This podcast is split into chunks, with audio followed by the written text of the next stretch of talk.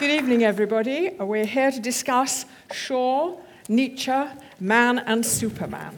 And you've read who we are, um, so I will just say that we are Michael Holroyd, distinguished biographer, whose four volume biography of Shaw has a shorter version which is on sale in the bookshop, one volume. And Keith Ansell Pearson, who is a lecturer, a philosopher and a lecturer in philosophy at Warwick University, specializing and having published a very great deal about Nietzsche. So these are the two people who are going to enlighten us. Who, who better to do that? I'm going to ask each of them to speak formally, first of all, uh, and then when they've done that, we're going to have a conversation among ourselves. So let's get on with it. Keith. Thank you. Okay, I'm just going to say a few opening words about a possible influence of Nietzsche on Shaw and the play. Let me begin with two citations from the play. So this is from Act 3. Are we agreed that life is a force which has made innumerable experiments in organizing itself? That the mammoth and the man, the mouse and the megatherium are all or more less successful attempts to build up that raw force into higher and higher individuals? The ideal individual being omnipotent, omniscient, infallible, in short, a god. The second one, a short one from the Revolutionist's Handbook.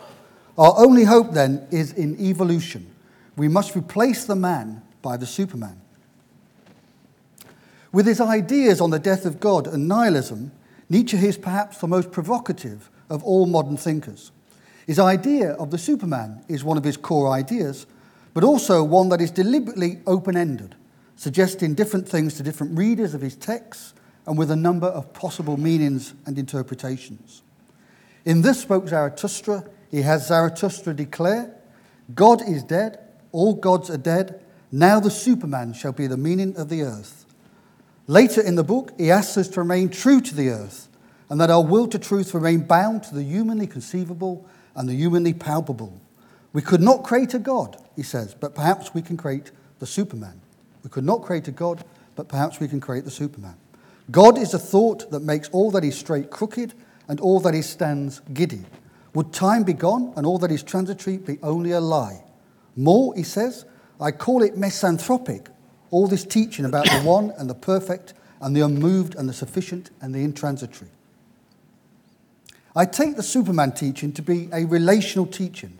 That is, it works in specific contexts in Nietzsche's writings, and it does not possess a single meaning. It certainly means striving to go beyond the human all too human and aspiring to create something superhuman but precisely what this is seems to be context sensitive. For example, consider the discourse in Zarathustra entitled The Pale Criminal, where it is appealed to in the context of the need to transcend human or to human instincts, such as revenge, in favour of superhuman virtues, such as mercy.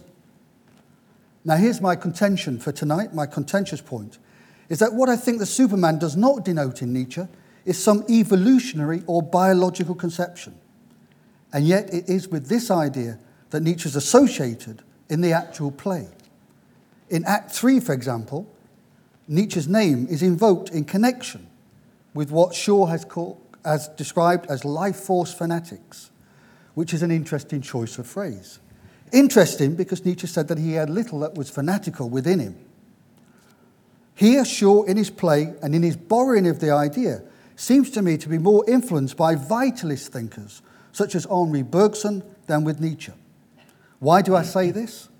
I say it because Nietzsche explicitly states the following. This is from Dawn or Daybreak of 1881, where Nietzsche has the following phrase Evolution aims at evolution and nothing else. The idea of a life force that has stages to its evolution or becoming, that seeks more and more to perfect itself, reaching an apogee with self consciousness or self understanding is alien to Nietzsche. For him, the idea that life has some intrinsic meaning or purpose to it is but one more shadow of the dead God that we need to vanquish. There is no meaning or purpose to evolution for Nietzsche. It is not moving in any direction and it yields no sense or purpose. It is difficult to associate the teaching of man and Superman as expressed by Tanner and in the Revolutionist Handbook with Nietzsche. Nietzsche well, may well be a kind of revolutionary thinker, but he's at the same time a thinker who is deeply anti revolution. The handbook begins by declaring a revolutionist to be someone who desires to discard the existing social order so as to try another one. But here Nietzsche signals words of caution and favours instead of revolution a program of what he calls slow cures and small doses. Let me read from Dawn again, or Daybreak. It's called, the aphorism is called small doses.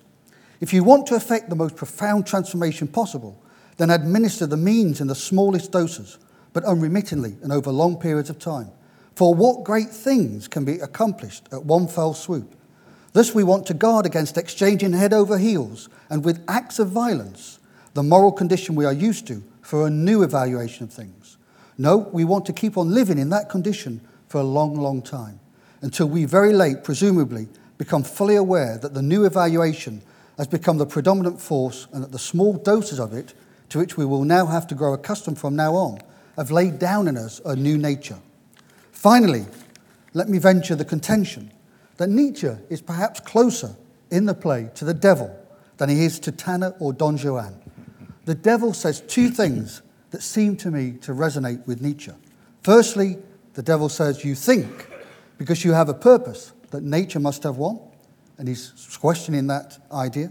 And secondly, I prefer to be my own master and not the tool of any blundering universal force. Thank you. Thank you, Guy. Michael.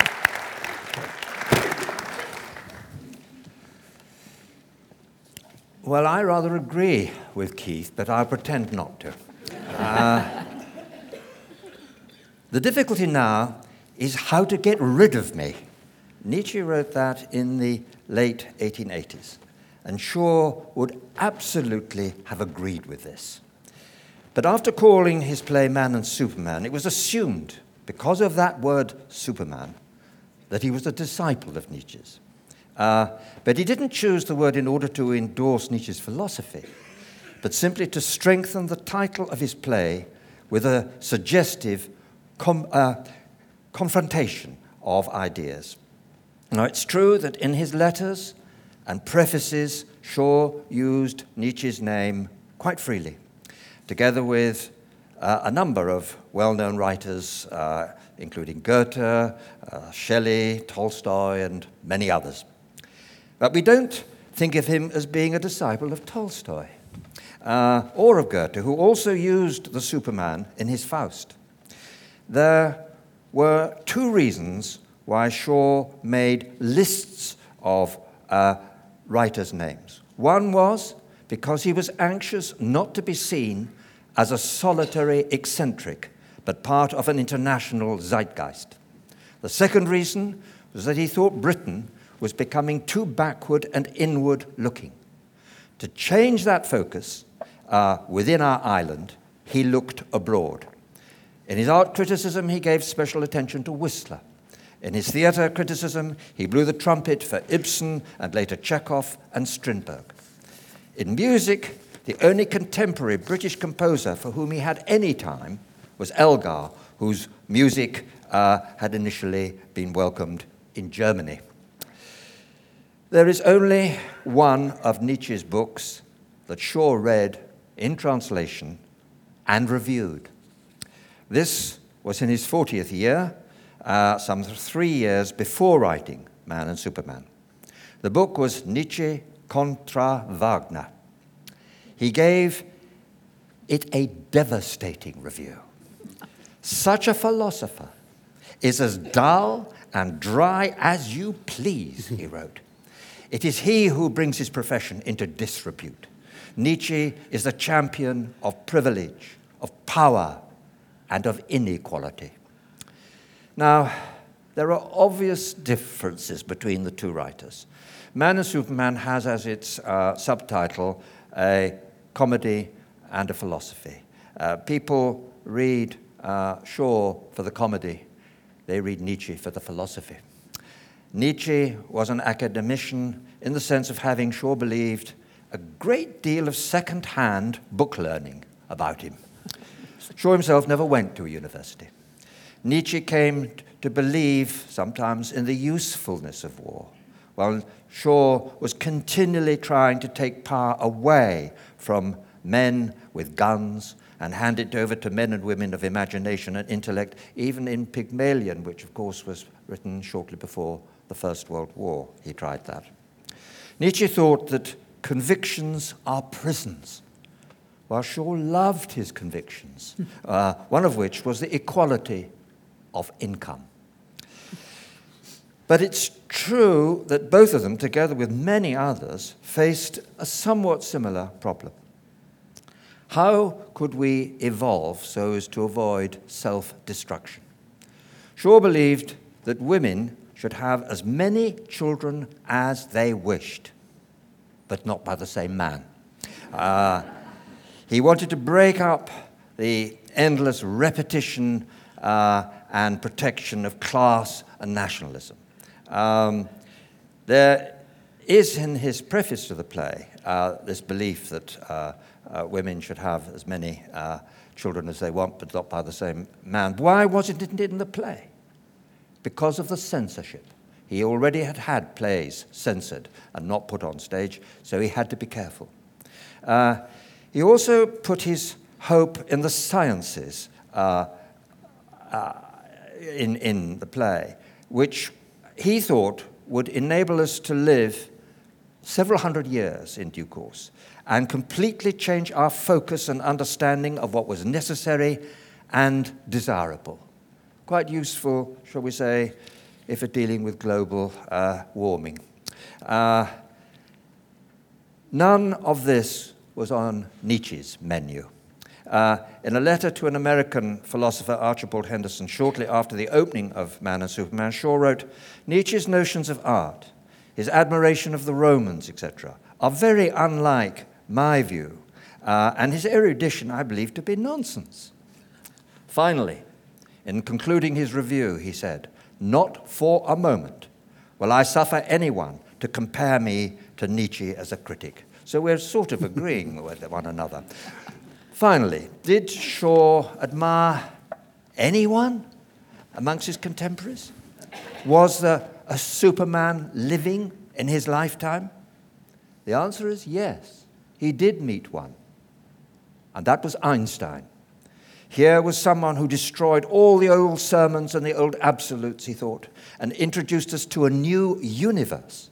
The question I have is would Nietzsche have liked Einstein? Would that have cheered him up? Uh, would it have been some sort of help at the end?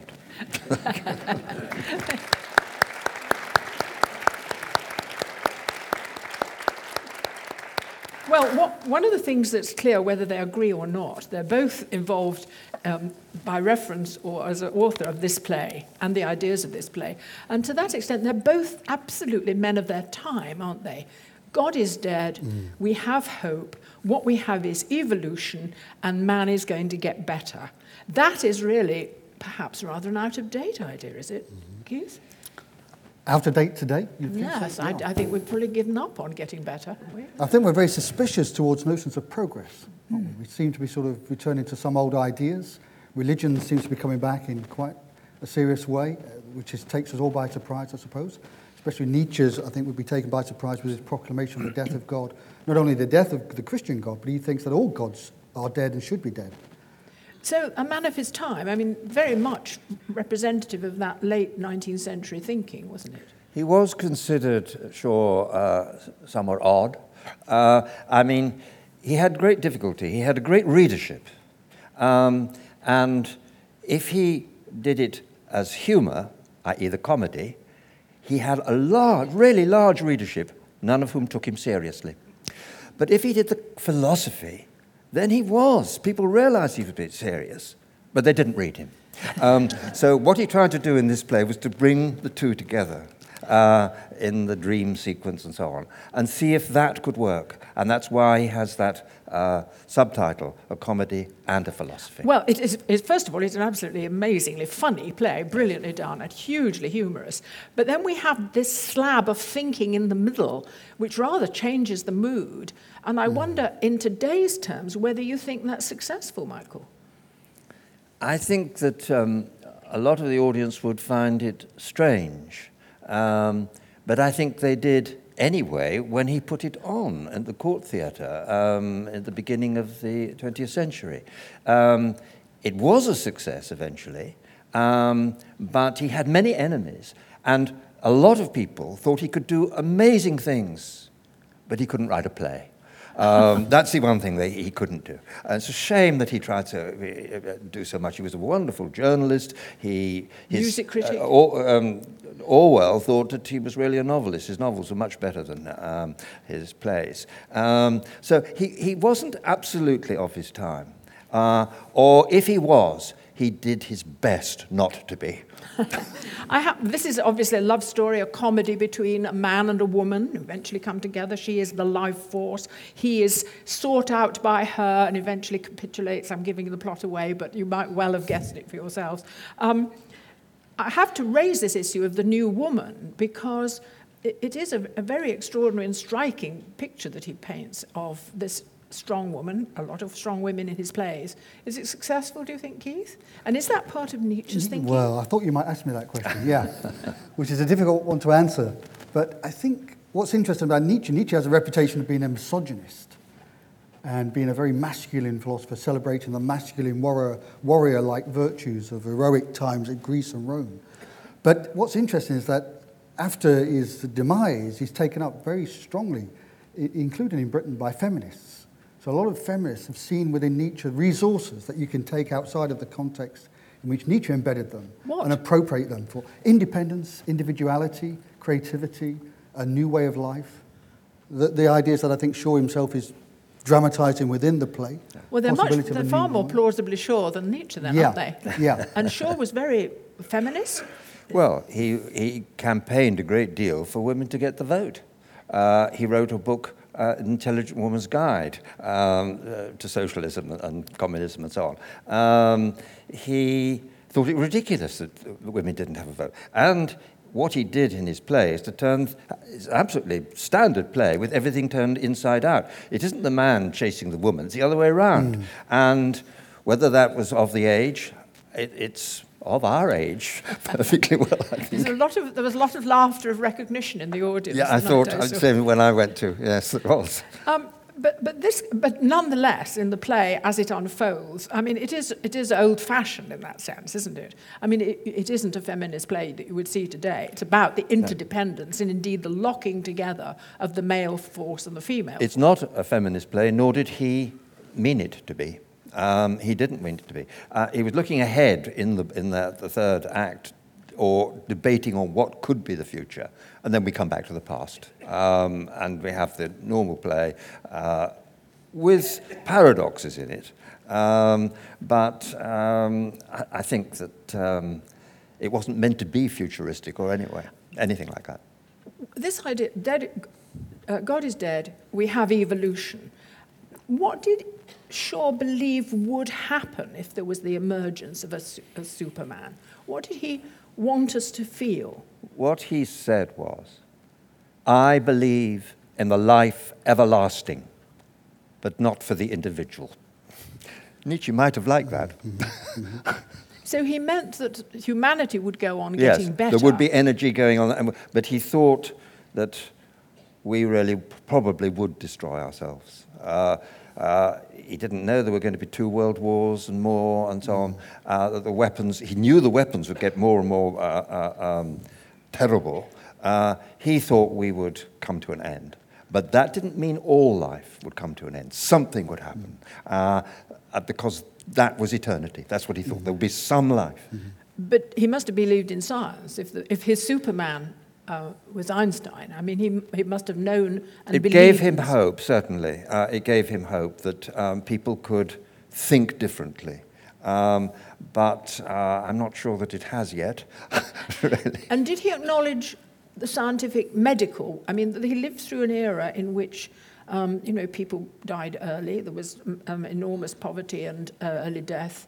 Um, people were subjected to um, humiliating ways of life in factories and so on. Yes. Um, did he see social change as ho- uh, was he hoping for that? Very much so. Yes, very much so. He, he behind all the uh, wit and uh, criticism and so on, there's a very kindly man, kind to animals, kind to people he knew. I mean, not not uh, in any way um, aggressive, except he wanted to be assertive in what he wrote. It doesn't hurt anybody.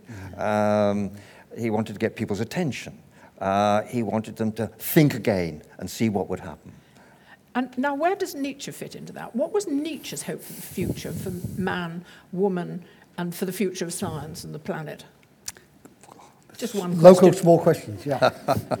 um, I think Nietzsche is, this is where Shaw and, think, uh, Shaw and Nietzsche really radically differ, I think, is that Nietzsche's vision of the future is of some aristocratic rebirth of the Superman, but it's, it's an elitist conception. So Shaw's got deeply socialist, democratic Absolutely. sentiments that Nietzsche does not have. So Nietzsche sees socialism and democracy as forms of social degeneration and decadence, what he calls decadence. So Nietzsche's an unashamedly elitist thinker. And that So- was that to come about through blood, or was it to come about and breeding, or was it to Mm. come about through education? Education, primarily education. And Nietzsche, even though he has references, they're not extensive, to breeding. You find them in some of his late works like Beyond Good and Evil. Maybe it makes an appearance there. But it's primarily through education that he sees the change coming about. But did he not have some idea that war could be useful? I think not military war. He liked the idea of a Well, war yeah. of ideas. Yes, power is, is He interested in. talks of a war of spirits. Yes. A war Yes, of spirits, yeah. so a kind of spiritual war, a war of ideologies and ideas would, could take place. There could be a competition between ideas, and hopefully the best ideas will win out. But I don't think he's an advocate of military war. Though he, he himself anticipates a century Yeah, of war. yeah, he did, He says in Ecce Homo that there will be war, which is 1889, he says there, there will be wars the like of which we've never yet seen on earth. So Yes. incredibly prophetic. Yes. Um, he suffers, of course, and uh, perhaps deserves to, by Yeah. um, people rather slickly Yes. refer to Hitler, don't they? Yes, And, yes. and blame Yes. Nietzsche. Yeah. I think Nietzsche would, is, is, is not part of that political ideology or movement, which I think is an incredibly sort of militaristic, racial ideology. And I don't think Nietzsche would want to be associated. He, he would have de denied that. I think he would have denied that, yeah. Uh, On what grounds? Would he would have said, you, you, you misunderstand me, I didn't mean warrior quite like that. Yeah, I didn't mean it so crudely or so literally. And also the, race, the, race, the racialism of National Socialism. I think Nietzsche would have found that not to his taste whatsoever. It's difficult, though, if you say he didn't really mean his warrior-like behaviour mm. quite literally. Yeah. What was it going to be like? Argumentative? Argumentative, polemical. Competitive? Polemical, competitive. His model of social relations is the Greek agon or the contest. So it's that model of competition, that Olympian model of competition that he has in mind in terms of how societies can progress. And what would Shaw have made of that? Well, I, what, he, what he thought was that he had all his thoughts within a university. It was not in life. This he had me. little experience. And what he said uh, is exactly what you said. But once those ideas go out into the world, there will be havoc, there will be war, because uh, that, he, he didn't have that experience. He didn't know how it would be interpreted, Yeah. what would happen. No, there's a So that- certain naivety in Yeah. Nietzsche's thinking, Yeah. I think, isn't there? Which, Indeed. Well, there's a certain naivety about both of them, isn't there, really? Because they have grand ideas, and that involves being slightly, um, slightly generalized about the way the world might go, which is not very useful to for predictions. Yeah. Well, did you think that, that they were um, optimistic by default? I think that Shaw was a deep, dark pessimist of the Irish side with an absolute moral commitment to optimism. And this was the great difficulty, and this was how he had to play, play it, put it on stage, have drama. He is an, an, a pessimist trying to be an optimist. And there's a pathos in that, in my view. And do you, and- maybe Nietzsche might be similar to that. I mean, Nietzsche talks about a, having a pessimism of strength. Yeah. And what he doesn't like is the pessimism associated with something like Schopenhauer's philosophy, ah. which is deeply pessimistic. Deeply pessimistic. Schopenhauer being the most miserable person that's ever existed on the planet. But, um, Happily, none There of this gets into the play. I mean, the play but that's is why I think Nietzsche comes up with fun. the Superman idea, which is an optimistic idea. Yes. The idea that there can be this perfectibility of the human. What Nietzsche won't do is to ground it in any sort of evolutionary principles like a life force. That's the difference, I think. That's why I think Shaw's influenced by. I mean, but Shaw called himself a creative evolutionist. So I think that's the key reference for me. Yeah. It, it indicates the, the relation is to Bergson, not to Nietzsche. And that's very interesting because at the end, of course, it is the woman, the life force, who grabs the man. And he backs away from this. He absolutely backs away, saying, No, no, no, don't, don't grab me, don't grab me, and then succumbs. Uh, yes, because he was all in favor, as I say, of, of people having children and so on, but marriage uh, between the same sort of categories of people. You just re- reproduce what's gone before, and that's what happens. Um, and uh, Tanner, who is, who is a, a, a philosopher th- trying to, trying to have this dream that we've seen, uh, is falling into just the old thing that everybody else does. They marry, have all children, they're all same class, forget it. Entropy. And it has to be said that Ralph Fiennes does look enormously like Shaw in the, in the part that he plays. Um, some of you will have seen the play, some of you will be going to see the play. I hope this is light, enlightening both of you. We have to stop it now because, of course, we've got to get ready for the performance. Um, please join me in thanking um, Michael Holroyd and Keith Ansell Pearson. Well done.